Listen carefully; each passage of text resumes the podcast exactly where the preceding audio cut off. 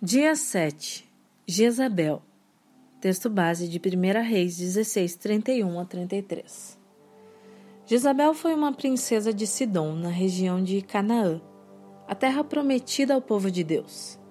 Ela casou-se com Acabe, rei de Israel, levando-o a fazer o que o Senhor reprova, prestando culto a Baal. A idolatria de Acabe e Jezabel era tão ultrajante que provocou a ira de Deus mais intensamente do que qualquer outro rei antes dele. Jezabel foi influente e poderosa. Contudo, seu poder foi exercido para afastar seu marido, sua família e a nação de Israel da vontade do Senhor. Conforme o relato bíblico, Jezabel levou seu marido a construir um templo um altar e um poste sagrado em honra a Baal. Ela ordenou o extermínio dos profetas do Senhor, enquanto sustentava profetas idólatras. Foi dela o plano de matar Nabote, a fim de que o rei pudesse tomar posse de uma vinha. Como mãe, instruiu seus filhos a seguirem o caminho da idolatria. Toda mulher tem poder, e o poder feminino não depende de curso superior, sobrenome, cargo ou emprego, mas se manifesta sutilmente com resultados expressivos através da persuasão. A influência feminina prescinde de palavras e é fundamental na construção da família e da sociedade. Como mulheres, somos referências no meio em que estamos inseridas, especialmente em nossa casa, modelos para os nossos filhos e auxiliadoras de nossos maridos. Ao estudar Jezabel, concluo que ela foi constante em sua idolatria e conduziu seus filhos no caminho do erro com sucesso. Nada admirável ou digno de ser seguido, mas reconheço que ela agiu com coerência, levando todos para longe do Senhor, infelizmente.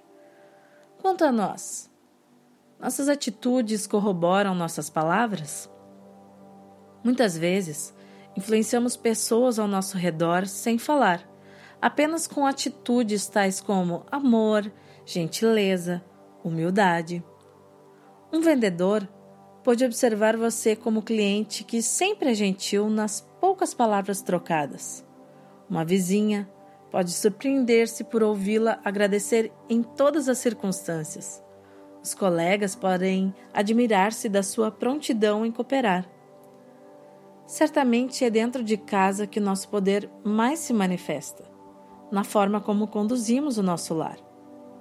Cumpre-nos decidir seguir a verdade que é Jesus, influenciar os demais a fazerem o mesmo e com as nossas vidas revelar o poder de Deus. Uma mãe que se envolve no trabalho da obra de Deus com alegria ensina seus filhos como é bom servir.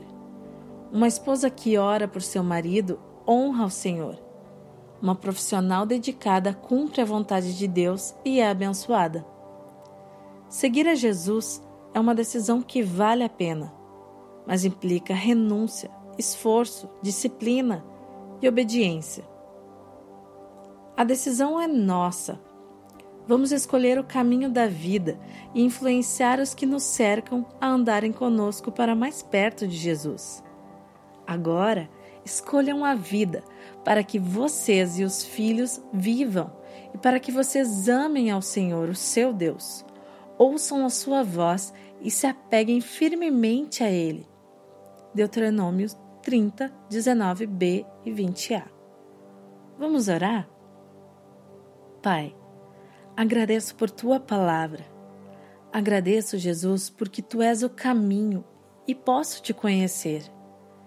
Espírito Santo, ajuda-me a fazer as escolhas certas e agradáveis a Ti, e que minha vida seja coerente com tudo o que de Ti aprendi. Que eu possa influenciar as pessoas ao meu redor de forma que elas reconheçam que Tu estás comigo e queiram conhecer-te e seguir-te também. Abençoa minha casa com a Tua presença e a Tua paz, e que eu seja uma bênção para minha família. Amém. Mariana Marció